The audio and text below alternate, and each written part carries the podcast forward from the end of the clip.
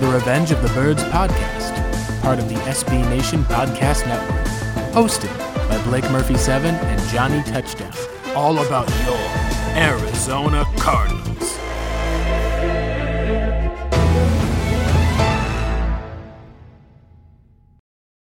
Hello, welcome into the Revenge of the Birds podcast, your complete cards coverage.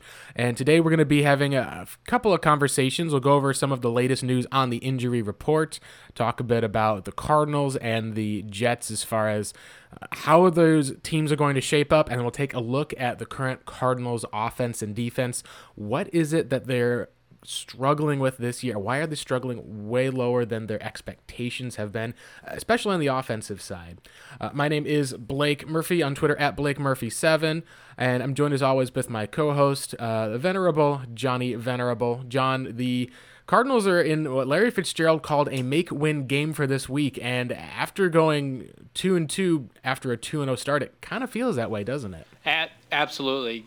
Good afternoon, good morning, wherever you are, and welcome to the ROTB podcast. And I think Larry Blake hit it right on the head. This is a game that you're facing what is, by all accounts, the worst team in pro football and one of the worst collections of NFL personnel talent in recent memory. Uh, and they're led by Joe Flacco, who, by all accounts, should be out of football after this year and the Cardinals are a seven point favorite as it stands now. It keeps bumping from seven and a half to seven. And that's after they got embarrassed last week against an average to below average Carolina team. So that should tell you everything you need to know about the New York Jets. Now, I will say the Jets have had roughly 10 days to prepare. They were on a Thursday night game a week ago against the Denver Broncos, so they've had a little bit of extra time. But again, when they're trotting out the likes of Frank Gore and you know, Jamison Crowder is their number one receiver. Joe Flacco is going to take the reins for the first time since 2019, which, by the way, I think he was like two and six as the starter for Denver. Their their personnel up and down the field, it's just it screams first overall pick, and it could very well lead to an 0 16 season. That is, of course, if the Cardinals are able to knock them off on Sunday. And Blake, the Cardinals have to do a much better job in instilling a sense of urgency that otherwise has not been there each of the last two weeks. We talked about it earlier in the week on our previous podcast, recapping Carolina's defeat of Arizona. That we thought, by all accounts, they'd go into that game against Carolina with their hair on fire, ready to, you know, right the wrong of the previous week against Detroit, and it was the opposite. I heard the team's podcast. Paul Calvisi mentioned that you know he watches the sideline throughout the duration of the game, and it was as dead a group as he can remember seeing that is an indictment, a direct indictment on both Vance Joseph and Cliff Kingsbury that, you know, what was emulating off our television screens was basically what they were seeing on the sideline. Guys were not into the game, we're not fired up, the intensity was not there, and that's unacceptable. And again, for the third consecutive week, Blake, there's a personnel advantage top to bottom with the Cardinals, but can they can they muster up the energy just to put forth some some effort in beating a winless Jets team? And I think at a greater sense, the bigger picture that we're having to ask that question is very worrisome as we enter the second quarter of a season that a lot of people thought, especially after that 0 2 start, this team would be a playoff contender. Now they're just hoping to beat probably the worst team in football. It is a make or break game. It's, I mean, you could easily say this is the biggest game that Cliff Kingsbury's ever had in terms of expectations last year there were zero expectations. Once they got one win out of the way and you can avoid 0 16, that team last year, they were playing with house money most of the year. And Kingsbury knew that. This year, added expectations on both he and quarterback Kyler Murray. And so far, they have been unable to answer those those MVP and you know coach of the year type of accolades that people were proclaiming onto this team before the season. And I think we all need to take a breath, take a step back, and look like, okay, when they were successful earlier in the year, when they were successful in 2019, specifically offensively, how did they do it? They ran the football effectively. They used the vertical passing game to their advantage with much more limited receivers, mind you. Kyler Murray limited his turnovers. The offensive line played consistent. And then now, if you can duplicate those efforts with the defensive effort that we saw for about a two and a half weeks into the, the Lions game, I th- I think that you've got a recipe still for what can be a nine or ten win team. I'm not looking throughout the duration of the rest of the schedule. You take it, it's cliche to say, but a week by week approach. This is a team that needs to focus on the task at hand and, and be the, the type of impact team that we think it can be with the likes of Chandler Jones, who's been non existent for three weeks, with the likes of Budda Baker now returning off injury, which I'm sure we'll touch on. They've got two second round receivers in Christian Kirk and Andy Isabella that we're still waiting for them to pop.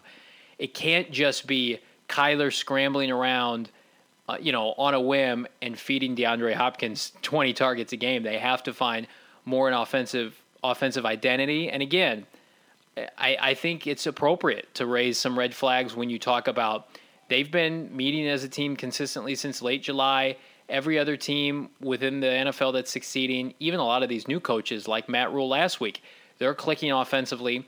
This is the Cardinals' second season with almost identical personnel offensively, outside of DeAndre Hopkins, who is their best player right now offensively, and Kelvin Beachum. The rest of these guys have no excuse. They were with Cliff and, and the gang last year. This is a unit that needs to perform better. And knock on wood, I think I think that they will on Sunday, Blake. Cardinals are in a spot that we didn't think that they would be uh, on their fourth uh, fourth game of the season, where they were coming off of two and one. You thought that they were going to go to the East Coast, take care of business. Instead, you got whacked by the Panthers, and it kind of changed everything, like we said on our last podcast, as far as expectations. Obviously, at this point, it's still early in the season. Two and two has been their uh, tied for their best start since the 2016 uh, season. Uh, what it kind of means, John, is you're going to have some tougher games scheduled coming up against tougher NFC West opponents and even tougher AFC opponents such as the Bills, the Jets. Uh, that's really what it's going to be. Is you're going to have to now step up against what's uh, probably going to be a much tougher opponent. A lot of people, I think, are just wondering what really happened and what went wrong with the Cardinals. We'll talk a bit about that. First, I want to kind of go over the uh, injury report coming off of the game, as we uh, talked about. We got the official confirmation: Kenyon Drake and Justin Pugh's injuries not serious. They've practiced in full. Uh, we've also seen the return of Budda Baker to practice, as well as Chris Banjo, the other backup safety. Uh, he was limited as of Thursday. Uh, we have still not seen the likes of Jalen Thompson. My guess is that he's probably not going to be a go for the game. Uh, more likely, they would at least mention if he was practicing or not. Uh, he's someone who I think the team is hoping to get off of uh, injury report within the next few weeks. Uh, it's possible that it may be longer, they don't seem to be rushing him back. Uh, DeAndre Hopkins, with his ankle at least, he did not practice on Wednesday, did practice in full today, along with Larry Fitzgerald. Uh, Devon Kennard still seems like he may be out. And then what's interesting also is you had another do not practice from Jordan Phillips as well. And uh, to me, that one's interesting because he's probably been your second best pass rusher on the team outside of, oddly enough, John Haason Reddick, who has had less snaps than Chandler Jones, the same amount of tackles, and just as much production, which has been very interesting. So, a healthier Cardinals team that is getting Budda Baker back, and a less healthy Jets team. You already mentioned Sam Darnold out for the game. Uh, their backup, uh, I should say, their uh, starting left tackle, Mekhi Becton, uh, he seems out for the game as well. He probably played when he shouldn't have, ended up pulling himself out of the Broncos game.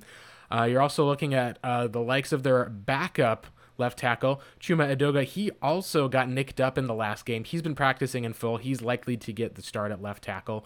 Uh, but John, when you look at their depth chart up and down, this is a team that essentially runs their passing game through slot receiver Jamison Crowder. And if that's what yeah. you have as your team, uh, you're just kind of not going to win many games. The Jets have just been so devoid of talent. They had a injury to Denzel Mims at the beginning of the year. They were clearly relying on him a lot as a rookie. Uh, and that's just kind of, you know, it's very similar to that 2018 Cardinals team that was devoid of talent on the O line, talent at receiver. Breshad Perriman, I believe, also has uh, been nicked up and on that injury report. He's not practiced. He's their best deep threat. Uh, their best offensive weapon this year, interestingly enough, has been similar to the Cardinals. It's been Sam Darnold's legs being able to buy time or pick up first downs. They've otherwise been a pretty inept passing offense.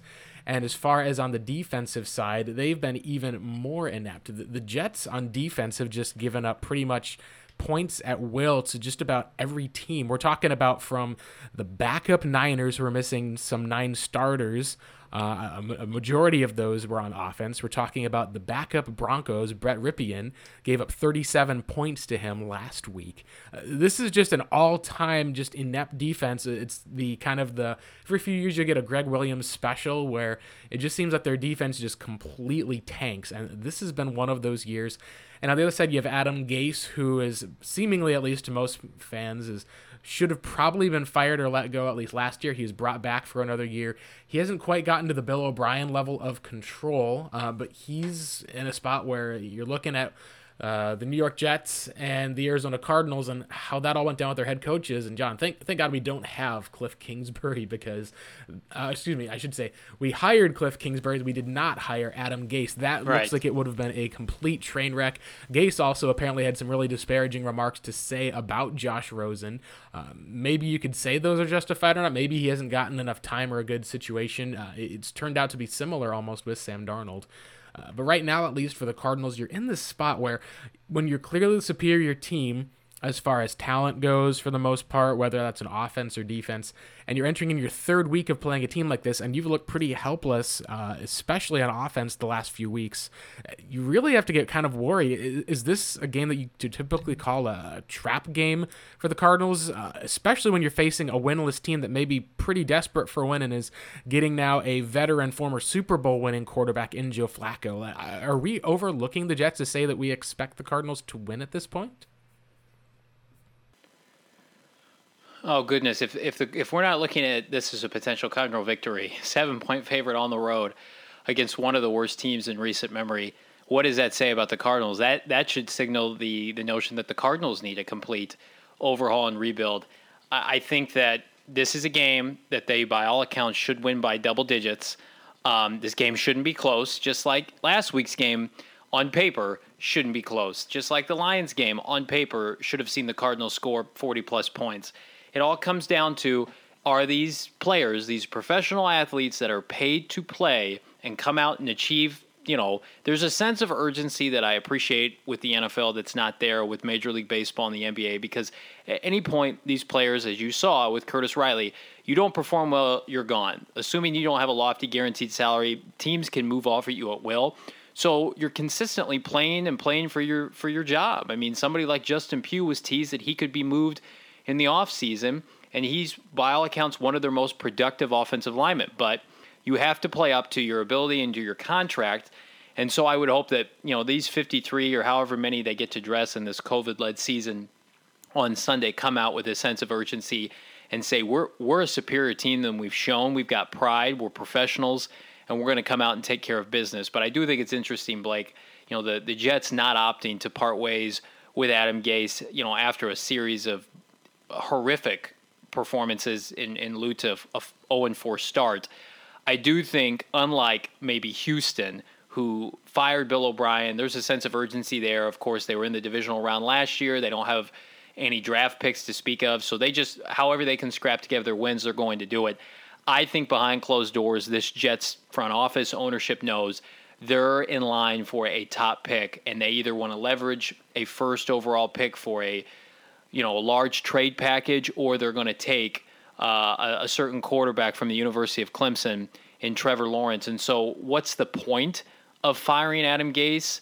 Why not just let him play out the majority of the season, continue to struggle? 0 16 is not a big deal anymore. I mean, the Browns have, by all accounts, this year bounced back and looked like a playoff team after they bottomed out. Finally, the the Lions had several uh, playoff teams um, in lieu of their own 16 season. So it's not a nail in the coffin death wish for a franchise like it once was. Um, and so I think behind closed doors, they would tell you, you know, once we have the a top pick secured, we're going all in on this rebuild. Clearly, they traded away Jamal Adams before the season started, and they got future picks for it. Nothing to help them this year. They didn't add really any free agents of note outside of a couple journeyman offensive linemen. You can kind of see this coming, and I feel for Sam Darnold, who, you know, the Cardinals are fortunate that he's not going to play Sunday. I know that he's turnover happy, but he's just got so much more upside than somebody like Joe Flacco. Whereas Joe Flacco is just at this point, excuse my language, just a kind of like a walking corpse of a, of a, of once great player. He's got no mobility, still got a great arm, but he he will be out of football by all accounts. You would think this after this year, um, and came off of I think neck or back surgery. I mean, if the Cardinals, who have not been able to rest the passer consistently, could not sniff Teddy Bridgewater last week, and it showed, if they can't get after you know Joe Flacco's statuesque body, they're going to be in a lot of trouble the following week when they face Dak Prescott and that Cowboy offense. But you know, sticking with the Jets this week, Blake. I mean, this is a game where we should be looking up at halftime, and it's you know 24 to seven, 23 to three, something like that. The Cardinals should come out and establish their dominance, and the Jets should get one dimensional, and there should be interceptions and sack force fumbles, and the Cardinals should have short fields, and there should be explosive plays. But we thought that the last two weeks. But we're going to double and triple down and crank it up to 10 and say, okay, if you can't beat, hypothetically, this Jets team, who gets fired? What happens next? What happens on Monday, Blake, after a 2 0 start? You're on a three game losing streak and you in fact bottom out, I think you could see position coaches fired. I think depending on the performance of the defense, you could see Vance Joseph be let go. I think Kingsbury and Keim are safe through 2021. But I do think, hypothetically, if there's a 1% chance they lose this game, depending on how the defense plays, I think you could see position coaches be let go because this is the kind of game that gets you fired. So I would hope players and, and coaches alike. I would hope that, okay, let's take care of business and let's move on to the Dallas Cowboys after we throttle this winless Jets team. Yeah, John, the, the, this is one of those spots where you're talking about a backup quarterback, like you said, who's not nearly as talented as Sam Darnold. Obviously, his best days are behind him. He's still a wily veteran, and that's going to be kind of the one concern you'll have, I think, is when you come into this game, you want to be able to see your playmakers step up. You want to see Chandler Jones go off against a backup tackle. You want to see Budda Baker being back to being able to kind of be that you know safety valve. Um, we'll see still if Banjo is going to play, but even still, Deionte Thompson looked fine last week. And I think what you're also going to want to see in a lot of different ways is uh, you're going to want to see the coverage that Vance Joseph deploys not be, you know, giving some wide receivers a, a deep cushion, not trying to kind of, uh, like I call it at least, is hey, we're, we're going to give up, you know, these, you know, five, six yard crossing routes. We just don't want to give up, you know, the 30 yard bomb. You, you shouldn't have to worry about that with this Jets team. And I think that's going to be the biggest thing you'll want to see is you'll want to see the Cardinals be able to, um, essentially show their defense have a bounce back game in a lot of ways where you can actually see the motivation. We thought that would come from the Detroit game. They played uh, exceptionally well on third down, and that game did not play well on third down last week. You need to make those adjustments. Um, you're getting Budda Baker back. Like you said, it's basically a no excuses game for Vance Joseph. If you're going to struggle against the Jets team and Joe Flacco, then you're probably going to end up looking at whatever he was doing in the first two weeks either was a lack of talent or has been figured out by opposing offensive coordinators.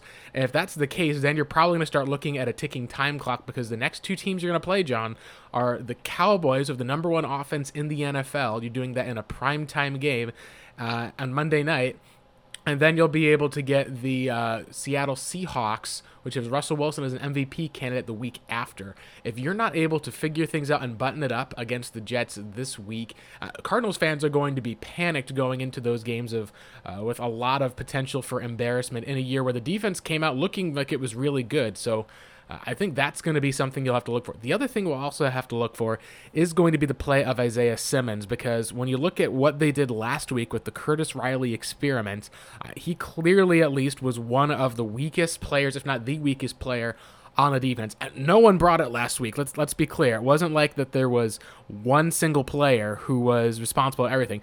But it seemed like when you're looking at the film, there was so many missed tackles. There were so many times that he was in the frame of where it looked like someone there missed an assignment, someone there missed a tackle. Uh, someone missed where they were supposed to be. It just seemed very likely that he was kind of the guy who was the culprit in a lot of different ways. And that shows when you're down to your fourth and fifth safety, a lot of times those guys can either be baited in or not know where to go. Uh, it's just uh, been a lack of communication and it was not addressed. Uh, they got a little better when Charles Washington was inserted, but the biggest thing I think I noticed going back to that game and looking at things was that probably the most sure tackler in that entire game was, interestingly enough, Isaiah Simmons. Uh, Deionte Thompson played great. He had a big hit, but Simmons was the guy who actually was probably the most consistent tackler on the field, and that's something that's con- that goes all the way back to his time in college as far as his ability in pass coverage. Uh, now, clearly, he's had some struggles, it seems like, through that in his role, but that seemed like it was an easy spot to say, gosh, like I don't know if you put Simmons on the field if it's the same result, but I'm pretty sure it would have gotten a bit better had some of those tackles been made. And that to me is going to be the big question because right now, John, it feels like the Cardinals are kind of trapped. And I know our uh, our good buddy Walter wrote a bit about this on the Revenge of the Birds site. It feels like what the Cardinals have done is they have tried to take this all around playmaker in Isaiah Simmons and they looked at how Byron Murphy struggled last year in his move to outside corner and then inside corner. They looked at Haason Reddick moving from inside linebacker to outside linebacker, back to inside linebacker. Uh, and I should say more of like an outside linebacker role with Steve Wilks, back to an edge player, which is basically almost a defensive end in Vance's scheme, who sometimes drops back into coverage. And I think that they kind of have freaked out a little bit as far as when they saw Simmons struggle and they're like, all right, let's, let's leave him in one spot and make sure he gets one spot down. We don't want to, you know, hurt this kid's confidence or get things too mixed up for him. And the problem is that doesn't fit with his skill set. He's not a guy who is an inside linebacker you should be running up the middle to be able to hit and make those tackles. He's a guy that you want to put on a tight end, a guy you blitz off the edge. He's that guy that you can line up even as a, a slot corner at least, or drop deep, deep back to play as a, a safety in a robber role. There's so many different ways you can utilize him. I feel like what they've done is they've taken a guy like Tyrann Mathieu, who's bigger, or a guy like a Derwin James, and they've kind of shoved him at this De'Vondre Campbell type role. And to me, that says a lot about how I think that Vance Joseph is just probably, unless he can show in the next few games that he can adjust, I don't know if he's the best fit for a guy like Simmons' skill set because you need to have a lot of creativity, moving guys around, mixing things up with defenses so they're confused. We even saw that impact on Sunday when Simmons looked like he was about to rush the passer up the middle in the A gaps and he drops back to a deep safety role. You saw a false start happen because the players at least were kind of like, okay, who, who just moved? What's happening here? There was a mix up that happened. You got two false starts out of that game just from Simmons at least dropping back. And I think that's something that we'll have to look for this week, John, because if we don't see Simmons play this week, it's going to be very much up to Steve Keim and the Cardinals, and especially even the, the likes of Michael Bidwill and Cliff Kingsbury, to find out is this a Vance Joseph issue as far as his defensive schemes, or is this an Isaiah Simmons problem, Simmons problem where we may just have gotten a, a longer term developmental guy? And I think you have to be able to decide that this week, John uh, against the Jets, just because if you're not going to play Simmons this week against what should be a weaker opponent to get some of those snaps, uh, it's going to be very discouraging, I think, to a lot of Cardinals fans to wonder what are we doing with this. Yeah, it's the most disheartening, I think, scenario right now going with this team.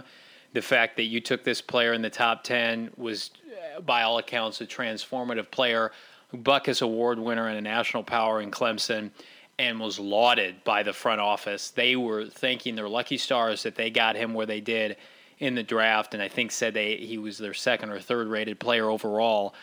Um, and the fact that on a defense that, by all accounts, played well through the first two weeks of the season and then has plateaued in recent weeks, he can't see the field is super disheartening.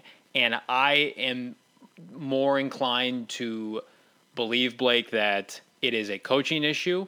If this was Wade Phillips, if this was Todd Bowles, and they were echoing the same sentiments as Vance Joseph, I'd be more inclined to believe the coach. But when you have somebody like Vance Joseph, who is proven to be a subpar coordinator, who has difficulty in developing young players, and then you've got this this unicorn of a prospect, and you think about all of the elite defensive coordinators in the NFL the Robert Salehs of the world, right?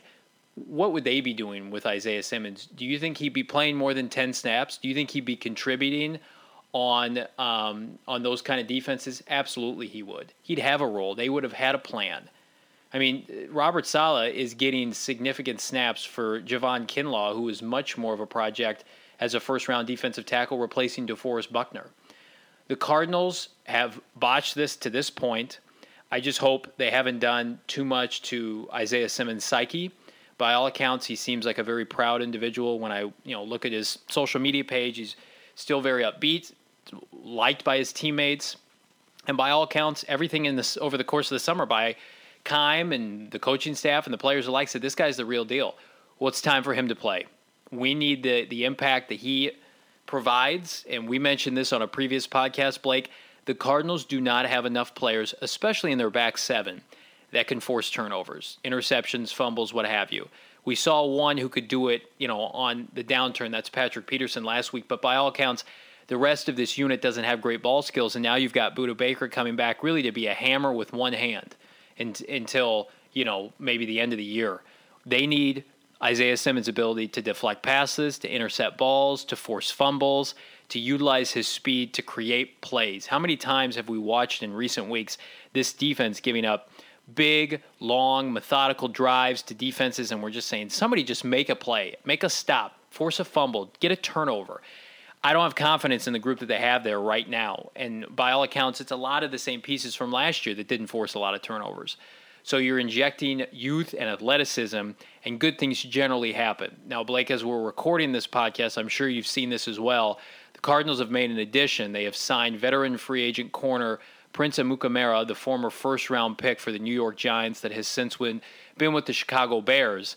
And first of all, I think that's a nice pickup. It gives them some options now with Peterson ailing, you know, on, on the field. Byron Murphy, Dre Kirkpatrick, and now Prince. They've got four corners that have experience. Prince played pretty well last year, and by all accounts, the Giants wanted to bring him back in some capacity. He was very selective from what I'm reading on where he wanted to go, and of course, is a, a Glendale product. But I'm reading this, Blake, and I posted this on Twitter after what we saw last week in the play that Patrick Peterson had at the time in the second quarter, which by all accounts was at free safety. Do you think, with the injuries and the lack of playmakers at the safety position intercepting passes, could this addition of Prince Amukamara be a sign that they could potentially slow play a transition of Patrick Peterson, not full time, but partially to free safety, and allow Prince, Dre Kirkpatrick, and Byron Murphy to primarily man the cornerback positions? I think that it depends on what your goal is going to be because if you're going to add him for you know, just because Dre Kirkpatrick's been having some injury and health issues, and you say, hey, we know he can play more of a nickel, and then we can probably mix it up some on the back end. I think that's fine. Peterson, as far as ball skills go, is probably the closest thing that you're going to be able to have as far as to a playmaking safety in the back end who can close on passes and make plays. You saw that in the game against the Carolina Panthers. He was essentially back playing a deep safety role uh, and was able to pick off that ball. The issue, at least, is free safety is he's just not really been a willing tackler. After that 2015 and 2016 seasons, it seemed like he was blossoming some as a tackler. Um, and then it just kind of seemed like a lot of it was more of he just went back to uh, being kind of the typical guy, which it's not that he's a liability as far as tackling, but he's not like he's a great tackler. And, and a lot of times uh, that's something you have to look for. I'll be interested to see if this means that Jalen Thompson is out for larger than they think, or uh, for a much larger period of time, I should say. Uh, he won't be in this game, uh, of course. He will be in the next one. Part of me also wonders if this could be a spot of they're looking at the upcoming Cowboys offense and realizing, okay, like we may not have a lot of the pieces to uh, match up against those three corners. Uh, the three, well, our three corners may not be able to match up against their three corners. Uh, I should say their three wide receivers. Excuse me. And they also have T.J. Ward that they are eventually going to activate. Blake. It's strange to see. It's almost kind of like in, in a lot of ways that this is maybe putting in more kind of throwing some different players, seeing what you can do, going with more of a veteran approach. They might be at this point just adding veteran defensive backs just to have someone on the roster who's like, hey, like, no, you haven't played much safety before. Can you go out there and get this done? The fact that Peterson, at least we talked about, looks slowed down for the most part, yeah, still has some of that burst. It's not he's not obviously Ed Reed in that regard, but maybe that is the adjustment that they make as far as trying to play him back a bit more at safety and use some rotational players uh, just to try to get more plays on the ball. I think that will be something that you know this is kind of the veteran defensive back move we expected the first time was with Dre Kirkpatrick. uh, just because you needed someone after Alford went down. This would be kind of the second one that we had looked at was, hey, maybe like you play a little bit more of Byron Murphy in the slot if you need to. Put Dre back somewhere at safety since he's you know been more familiar with the defense. Uh, the Cardinals, in one aspect, you should be looking at these hybrid defenders uh, the guys who come out who could play nickel or safety, like Budda Baker, like Jalen Thompson, uh, like Isaiah Simmons, even like Byron Murphy. There's a lot of people talked about him because of the way that he tackled. Some people said, hey, he looks like a nickel free safety hybrid similar to Budda Baker. And the Cardinals stuck him at outside corner. He struggled, and he seems to have done much, much better this year, having on third down moving into those nickel type of situations. While on first and second down, he's played, I believe it's almost 100% of the snaps uh, outside. So he's been one of the more stalwart uh, players on that defense so far this year. Uh, a few penalties, obviously, but uh, sometimes you're in an NFL, you have to accept that.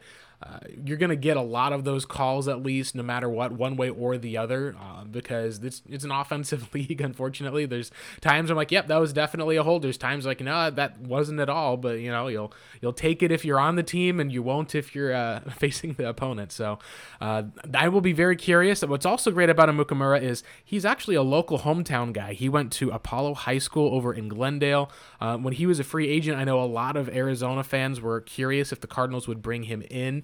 Uh, he was coming off of a solid season with the Bears, I believe, or either I think it was either off of the season with the Bears or was going to the Bears and uh, he at least is coming back home. He was a former Cardinals uh, high school player of the week as well. Uh, Byron Murphy was another player who shared that honor. You kind of get to the stadium, get a custom jersey, you're on the field before the game begins. Uh, so it's nice to see the Cardinals bring another local guy back home. I mean, it's it's kind of weird. The hopes that this would be much more of the uh, Byron Murphy versus like a, a Terrell Suggs type signing. You know, John, that was another I think so Arizona guy who came in.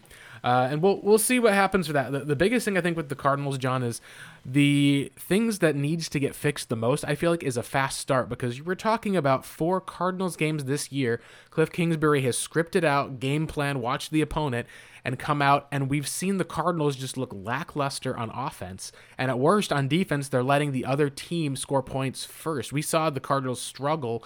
Uh, they went down 10-0 I believe to the Niners to begin the season. It took a punt block from their special teams to get back into the game. Uh, same where in the second week and the second game of the season, uh, week 2, you talk about how it took another special teams play just to kind of get the team woken up. You saw the early struggles against Detroit, uh, where they weren't able to take advantage of the defensive, uh, the interception, and they weren't able to. Uh, really keep the ball clean with the ball getting uh, intercepted on the opposing sideline.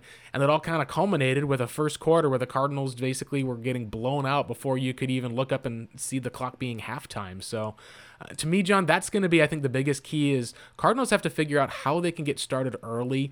To me, I think that starts with Cliff Kingsbury being able to scheme and develop a great game plan. Maybe it means that, hey, we're going to take the ball, go down on the offense, and score, get up on this team. So that way the Jets are put into a bad place. Instead, the Cardinals seem to have liked some of those second half to take the ball. And I don't know. We'll, we'll see what happens this week, John, because uh, my guess overall, at least with Adam Gase, is that they're probably going to default if they win the toss. And I would love to see the Cardinals try to take the ball, have a good, solid game plan, and go down. Because right now, it's like Cliff's game plan that he starts off with just hasn't seemed to work. And then he has to adjust somewhat or take advantage of the momentum after they make a play. Uh, and I, I, think that's huge. Then uh, we saw last week is you had that miss to Fitz, the miss to Isabella. You can't have that this week against the Jets team, John, because when you're that hungry for a win, they may take advantage of whatever happens and start to suddenly feel the, the favor turning uh, the tide to them that hasn't been that way all season. And that's worrisome, I think, especially if you're talking about a Cardinals team that then goes two and three into these next two games. If you're staring at, you know, two and three, two and four, two and five, all of a sudden you're going to start talking about like the Cardinals having another top 10 pick, firing questions. It, it just everything is going to kind of go on the table. And that's something you do not want to have in your quarterback's second year, especially one who's as focused and dedicated and committing to winning as Kyler Murray. Yep, and we've talked about it on this podcast for the entire duration of Kyler Murray's career in the NFL affiliated with this team. A team that has a reputation of not playing winning football, a team that has the longest professional championship drought in all of pro sports, that being our, our Arizona Cardinals. How will that weigh on Kyler Murray? How will that weigh on his psyche? Can he rise above it, elevate his team like we think he can, lead them to the postseason, or is he going to be kind of engulfed by it and the dysfunction that has followed this franchise? Let's not forget Steve Keim, arrests, multiple head coaches, mediocre draft picks to say the least, free agent busts. You know, you've got your outlier portions of success with Kurt Warner and Bruce Arians and Carson Palmer, but for the most part has been a franchise that has disappointed. We are fortunate to have Kyler Murray as the franchise quarterback for this team. But I've always said it with a caveat that you as a franchise have to match his level of play. Defensively, in free agency, front office, coaching, everybody has to bring the same kind of energy and um, and, and excellence, basically. Now, it doesn't help that Kyler's not playing well right now, but I do think this would be a much more serious conversation if the Cardinals were to lose four or five consecutive games and Kyler's putting up gaudy stats and they're just kind of making poor coaching decisions and the defense was still struggling. I mean, it's a it's a group effort right now that has led to this two week losing streak. They have an ability to right the ship. I think the most impressive thing that I saw from Cliff Kingsbury last year was his adjustment once this team knew that okay, what we're doing with the 10 personnel is not working. We need to make an adjustment, get back to running the football. You heard Kyler Murray say that this week. We need to run the football effectively. I would not be surprised if Chase Edmonds and Kenyon Drake combined for like 40 plus carries this week. Uh, I think that that's kind of the mindset that they want to have going into this game is we want to impose our will. We think we're still a very effective running team that we otherwise haven't shown so far. But I, I just think it's something to watch now. We need to make sure that this franchise is consi- consistently matching the play and the competitive play of Kyler Murray. But I it starts with Kyler Blake. Once Kyler and the offense gets to a point where we think they can score on anybody, like there was a point last year where, especially when they were hitting their strides against San Francisco, you could have put them against any defense in the NFL and they would have been effective. They need to get back to that point and then some. When you talk about the consistency, the maturation process with Kyler in year two, the just the gluttony of receivers. I mean, they've invested so much at the receiver position to be this inept in the passing game. Hopkins, four second round pick. Isabella and Kirk were both second round picks that have shown glimpses of being able to be good players in this league. Larry Fitzgerald still makes eight figures. You talked up Dan Arnold throughout the duration of the offseason about being this impact receiving tight end that you otherwise haven't had. Both Drake and Edmonds can catch the ball out of the backfield. The passing game, to me, Blake, yes, it will be complemented from a successful running game, but in my opinion, they just they have no excuse. That was always the constant that I knew coming into the season I could lean on with this team. Defensive additions be damned because Vance Joseph still coordinates that unit, and you're always going to have skeptics with, with him, although I wanted to believe that they would be better. But I just I assumed, which was an error on my part, that you've got a ton of consistency coming into this year with the offensive group. They're going to be able to throw on everybody if they get adequate offensive line play. By all accounts, outside of a sketchy performance last week against Carolina, the offensive line has been very good.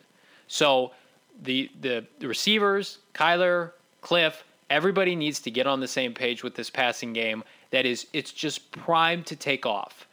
The the the defenses that they face moving forward, the Jets, the Cowboys, the Seahawks all of those teams are giving up record yards through the air and on the ground, but specifically through the air. The Cardinals have to take advantage of it because if, if you can't do it now against these type of teams, it's not going to happen. So I am cautiously optimistic that we see the best offensive performance from this unit to date this Sunday against the New York Jets. Yeah, John, I'll, I'll, take that one step further and say you better see the best offensive performance of the season against this New York Jets team. Let me just go over like just the just the point totals alone is just incredible to see what we've had this year. So far, the Jets in their first game of the season, they gave up 27 points to the Bills. They gave up 31 to the Jimmy Garoppolo Niners. They gave up 36 points to the Colts, who are a defensive team that runs the football.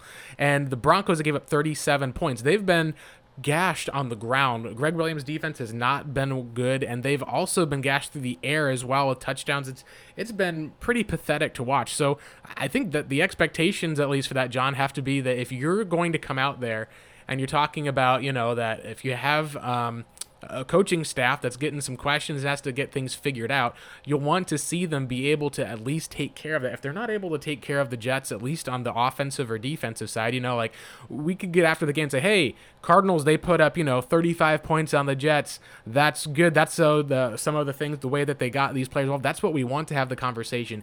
If that's the case, I think that'll be acceptable to most fans, even if the Cardinals win, say 35 to 27. If you give up like a ton of points to the Jets, a lot of fans will probably look at that and say, okay, Vance, like probably going to be time to at least like see you in a little while if that's the case. But the biggest thing overall is if you're talking about Cliff Kingsbury and Kyler Murray in this experiment and there's issues, uh, that's going to be one of the hardest things because if if Cliff is not able to blossom as a master game planner and NFL play caller, and he, he doesn't have to be that right now. You just want to see growth, I think, is what people are looking at through year two. You know, the Cardinals are had no Super Bowl expectations for this year.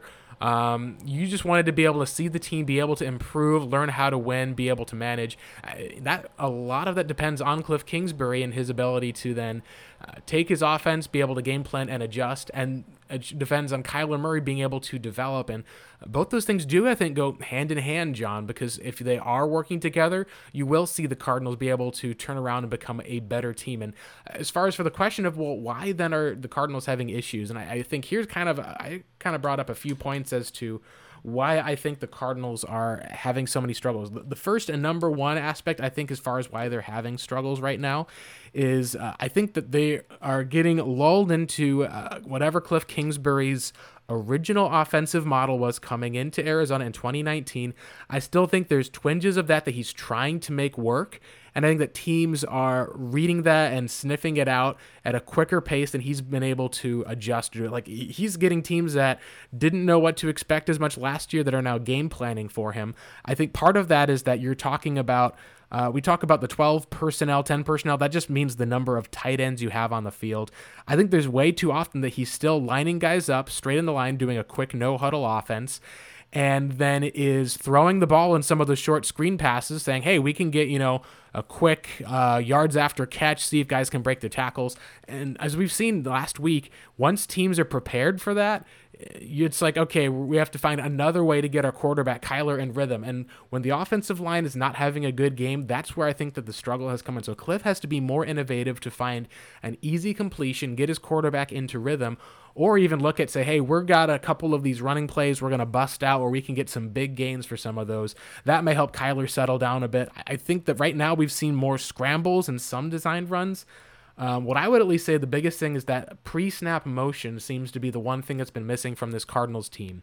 Uh, you look at some of the best plays or more memorable plays that they had last year involved utilizing some pre snap motion. And John, we've actually seen this kind of start to take over the NFL. This has been almost a new trend of using pre snap motion helping quarterbacks identify what type of defense they're playing and forcing the defense to account for that man in motion. Uh, look at last year, the Ravens game. You talk about Christian Kirk goes on a fake reverse, uh, running around the backside at least for Kyler Murray. His man coverage guy starts to sprint to the other side of the field. It's like, I've got to make the tackle on this is my man. He then motions back into a wide open spot. It's a super easy, quick pass play. We've seen nothing like that this year as far as the creativity or the motion. Uh, even look at Larry Fitzgerald, that t- uh, touchdown in the fourth quarter before the Christian Kirk two point conversion. Uh, Fitzgerald, at least, like he ran across the formation. The man who was running across could not get there in time. Super quick, easy pitch to Fitzgerald. Didn't even have to try to run the ball up against that stacked box. I think that's one of the things that you can utilize uh, as well. The other ones, uh, there's two more areas I think that can be helped with. One of them, I think, is uh, the Cardinals have, I think they transitioned from a team that was running the ball well out of 10 personnel to a team that was using these mismatches and guys in space out of the 12 personnel, saying, hey, Maxx Williams, fantastic blocker. He's doing awesome in space. We can utilize his blocking skill to open holes for Kenyon Drake to run. What that also benefited them was with Maxx Williams being a sneaky pass catcher and then having Dan Arnold later in the season, they could then fake the runs, run those two tight ends out, and defenses would bet on the bite on the play action, and suddenly you've got a guy who's open for any easy completion to a first down who's just bigger and taller. Either in the red zone or being able to pick up a first down. Without Maxx Williams this year, they've really struggled, I think, with Darrell Daniels to have that type of same pass catching ability. It just hasn't felt the same. Uh, so he is an important player, just not a groundbreaking one. And the last thing, John, is uh, as far as Fitzgerald goes, I've seen on the film, he's been open. There have been times that Kyler has missed him this year. He's also 37 and pretty slow. And because he primarily plays out of the slot, I think that you just need to go back and do more targets for Andy Isabella because we've seen that that speed, if he can get open, be able to break tackles uh, down the field, we've seen at least that they've kind of designed a few shots, but they've been kind of low completion throws. Get Andy involved in the closer passing game in some of these slot areas. Use that speed to force defenses to back up and then hit him underneath to be able to pick up some of these plays. I, I think that's one of the missing pieces to their offense because uh, to this point, they've not really been able to get Christian Kirk involved. And I think part of the issue is Kirk's always been a guy who can at least get you know, some separation. He hasn't been great at it, but the hands have been an issue overall too. And so far through this year, John Kirk, outside of the one touchdown he had last week, which is only three yards, uh, he just has not looked like a number two. He hasn't even really looked like a number three receiver on this team. Uh, Dan Arnold seems like he'd be a, a more capable wide, uh, more capable third receiver for the most part. And he's come up in some of those clutch situations. So I think that it kind of falls in the entire offense to be able to pick up a lot of the slack because you went from being a pretty complete offensive team last year that could more morph your offense at will after you kind of got through the first month of the season to a team that throws the ball to DeAndre Hopkins and has Kyler take off for a scramble, and that is not what wins in the NFL, John. No, they need to have some consistency. And again, this unit still has not figured it itself out. Like you just mentioned, we haven't been clear on developing those second and third tier options behind DeAndre Hopkins. We thought, at least I did, that it would kind of all fall seamlessly into place and they would be able to lean on some of these other guys and we would see the explosiveness that otherwise Blake just hasn't been there. And I think that's that's the most frustrating at least for me because we've seen glimpses, like you mentioned, from Kirk, the the Tampa game from last year. He played well against Baltimore, and then he'll go not on quarter streaks, but game streaks. Well, he'll just disappear. You forget he's even out there, and he'll be targeted, or he'll they'll run a reverse with him, and there just there is no production. And then with Isabella, all that positive momentum he had from two weeks ago against Detroit, it's like okay, now he's going to take off against the suspect Carolina secondary and they missed that big play down the sideline, and it was just kind of like the forgotten man. The intermediate passing game, vertically down the field, right now is just Hopkins, and that's it. Occasionally, you'll get Dan Arnold on a, on a seam route, but there is no intermediate passing outside of Hop- Hopkins, and that's a problem for this team. So, I, again, we, we talk about the offseason. They were convinced that Hopkins would play perfectly as the alpha, and then they would have a gluttony of second and third complementary receivers with Fitzgerald, Kirk, and Isabella to supplement the rest of those targets. And it just hasn't worked out to this point. I can't explain it. The timing's not there. The consistency's not there on both the receivers and Kyler. They have to do a better job picking each other up because they put in too much time to be this ineffective. And cross my fingers that this is the week that they put it all together. John, we want to talk about this. This will be where we wrap up, at least for this episode. Uh, the question that I think that I have for this is let's say that the Cardinals go out, they lose this game, they don't look particularly good, or you kind of botch it. Uh, what's going to be kind of the future impact that you feel like this team has? Um, I think one of the things that was interestingly, uh, uh, I hadn't considered before, at least I was looking, our, our buddy Jess Root, I want to make sure I give him the credit for this. He tweeted out that it might be that Amukamara is not necessarily about moving Patrick Peterson to the safety position or putting, uh, you know, just another depth guy. It might be potentially as replacing him. Uh, maybe you end up looking at Patrick Peterson as someone that you put out on the trade deadline as something to say, hey, could we get anything back for him? Send him to someone who's maybe an AFC contender who or someone who's got an injury. That that was an idea that hadn't really occurred to me before. Peterson clearly has missed a step. I don't know what a team would give up for him. I, I wouldn't think it'd be a second round pick as high. I mean, we've seen it last year with Emmanuel Sanders to the Niners and Mohamed Sanu to the Patriots. I would be very curious, at least, to be able to find out what that market would be for for a 30 year old corner who looked like he was having a better year last year than this year and Uh, that even doesn't say about how uh, he looked really bad last year. So um, I, am curious, like, what are some of your final takeaways then on what does it look like for the future of like Cliff, Keim, Vance, P2? Um, I think it's obviously too soon to talk about, from at least in my opinion, Keim and Cliff, because uh, you're, you're going to say you're going to give Steve Wilks one season and not give Cliff two. That, that just doesn't seem to make any sense. I think that those two guys are in the clear for all the way through year three, at least for the most part. Uh, and things would have to probably get pretty bad as far as with um, them not being able to improve. I think to be able to move on, since we know that Michael loves, you know, Steve Keiman, he's really appreciated what Cliff Kingsbury has done, especially seeing the return that they've gotten from Kyler Murray. What are your thoughts about how this could shape the future of the franchise if we are going and talking about a two and three team?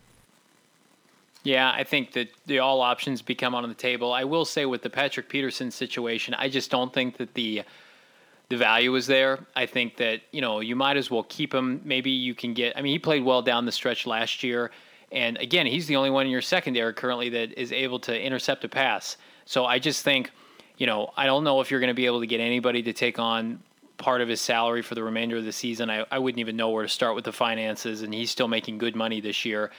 Um, and I just I think that they would. I think it's more so keeping their options open of just flooding the secondary with capable veterans or semi-capable vet- veterans with just the influx of receiving talent that they're going to see in, in the coming weeks.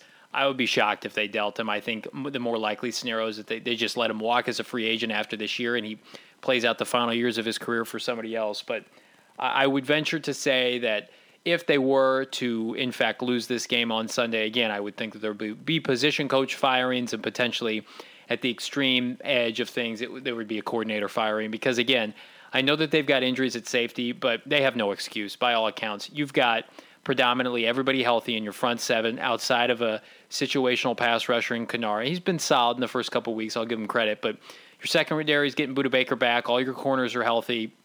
If if Kirkpatrick plays, I just think if you get if you get more than like 23 points put on you by this team, and unless it's something to the effect of you know a pick six by Kyler, fumbles deep in their uh, their side of the field, that kind of thing, I just think it's a dejective performance because you mentioned it, Blake. Dallas and Seattle the next two weeks. Goodness gracious, what is that going to look like? So this is a get your mind and production unit right type of game, and so I can't I can't even just speculate that they'll lose this game because that that to me would be bottoming out that we haven't seen since the likes of of Steve Wilks here in Arizona. So cross my fingers. I do think that they'll win. I think they'll put up big points. I've said that the last two weeks I've been incorrect, so third time's the charm. I think they win to something to the effect of 35 to 20 is my final prediction, Blake. Gosh, John, I'm, I'm tempted every time we seems like we've picked the Cardinals. It's been off for that. I can't see them losing this game. I did pick them to win. I think that they can put up uh, 30 points in this game as well. I, I'm very just curious to see what happens with Joe Flacco and the defense if we do end up seeing it. Uh, I think that this is a game where hopefully they'll be able to come out strong. Um, if you drop three games in a row, you're definitely a bad team.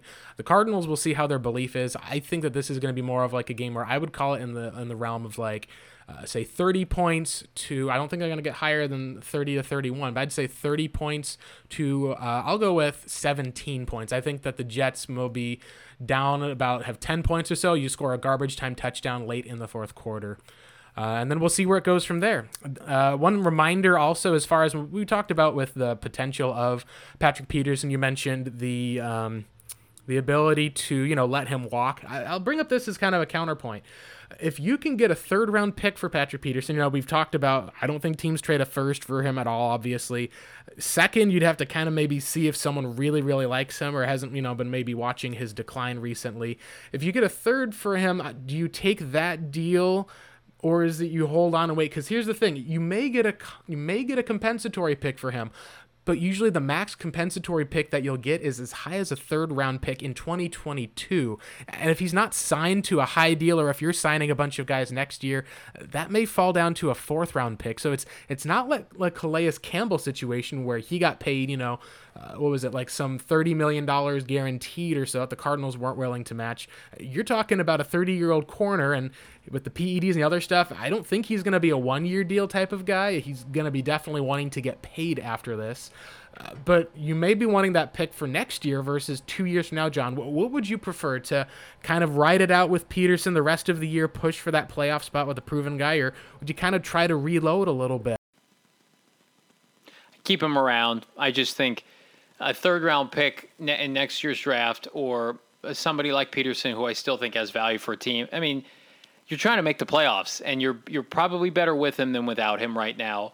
And he brings a lot of leadership and confidence in that locker room. And again, he's the only player defensively that is shown to be capable turnover uh, contributor. That somebody can intercept passes. Right? He I think led the team in interceptions when he came back last year. Um, By- Byron Murphy, Budda Baker, they're not that kind of players. You know, Dre Kirkpatrick, Prince, Prince Amukamara, they're they're veterans that can make a play here or there, but Peterson is your guy that you're going to go to. And so I just think unless they completely lose the locker room, Blake, and they go on a significant losing streak where the postseason's out of the question, I think absolutely you could look to move him looking toward next year.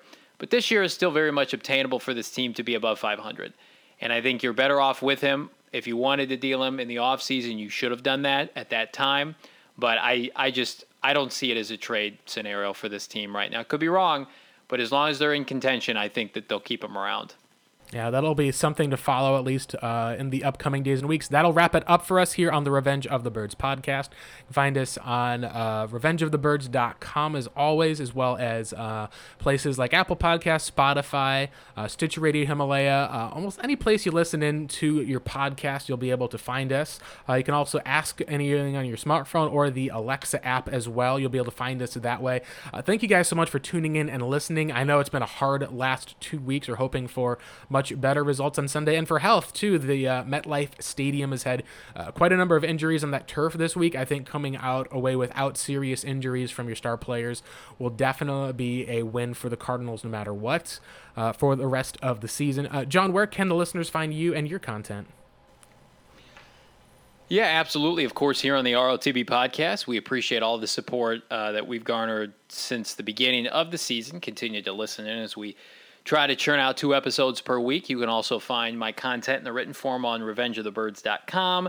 And then, of course, interact with me on Twitter at Johnny Venerable, V E N E R A B L E. I do a Periscope postgame show after every Cardinal game where you can come vent out your frustrations. But hopefully, we celebrate uh, a victory on Sunday, Blake. And uh, make sure also I'll have some of the different details as well up on Friday also about what the Cardinals can do uh, to fix their offense, some of the things around the league. That article will be up as well. I'm hoping to have some other uh, film examples at least of some of the plays that were successful in other aspects. We'll see kind of how that goes. It'll be a, a fun time overall, I think. Uh, thank you guys again for tuning in so much. We'll see you on the other side of the game against the New York Jets. We'll see what kind of a case they can make for becoming a good team.